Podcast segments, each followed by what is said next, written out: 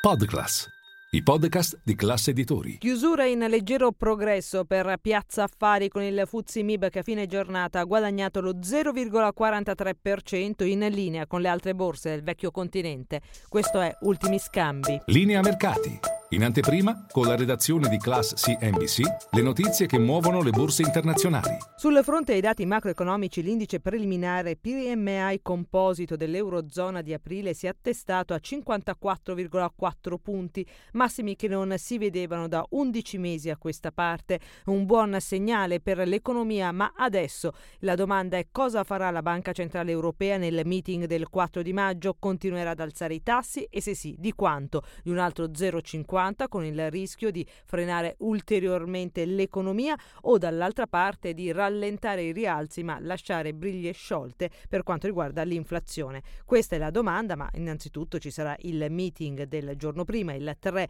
di maggio, sempre da parte della Banca Centrale Americana. A Milano spicca il ribasso di TIM meno 4,2%, reduce da due sedute chiuse in forte ribasso, quella di mercoledì meno 8,27% e quella di ieri meno 1,5%. Complessivamente nella settimana è passato di mano oltre l'8% del capitale di TIM. Gli analisti di Equita Sim hanno ridotto da 0,41 a 0,39 euro il prezzo obiettivo, confermando però il giudizio comprare.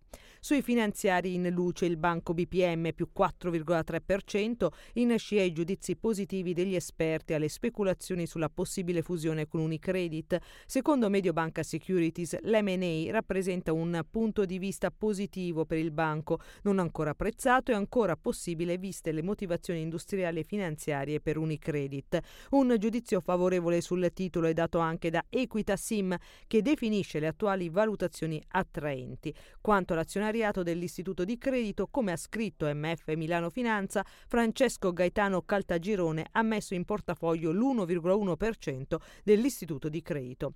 Bene, sempre nel campo bancario, Popolare Emilia Romagna, Banca Banca Monte dei Paschi di Siena, Unicredit e Mediobanca.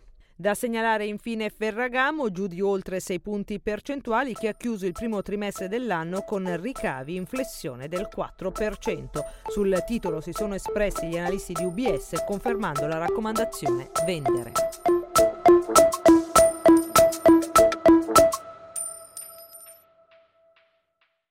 Ciao, scusa se mi intrometto nel tuo ascolto di linea mercati. Sono Francesco del team digital di Classe Editori. Volevo dirti che se vuoi essere sempre informato sull'andamento delle borse e sulle notizie che muovono i mercati, non solo in cuffia, ma anche al lavoro, se vuoi investire senza sbagliare e se vuoi offrire alla tua azienda e ai tuoi consulenti gli strumenti migliori, per te che ascolti i nostri podcast c'è un'offerta speciale con il meglio delle news e delle analisi di Milano Finanza, The Wall Street Journal e Barrons.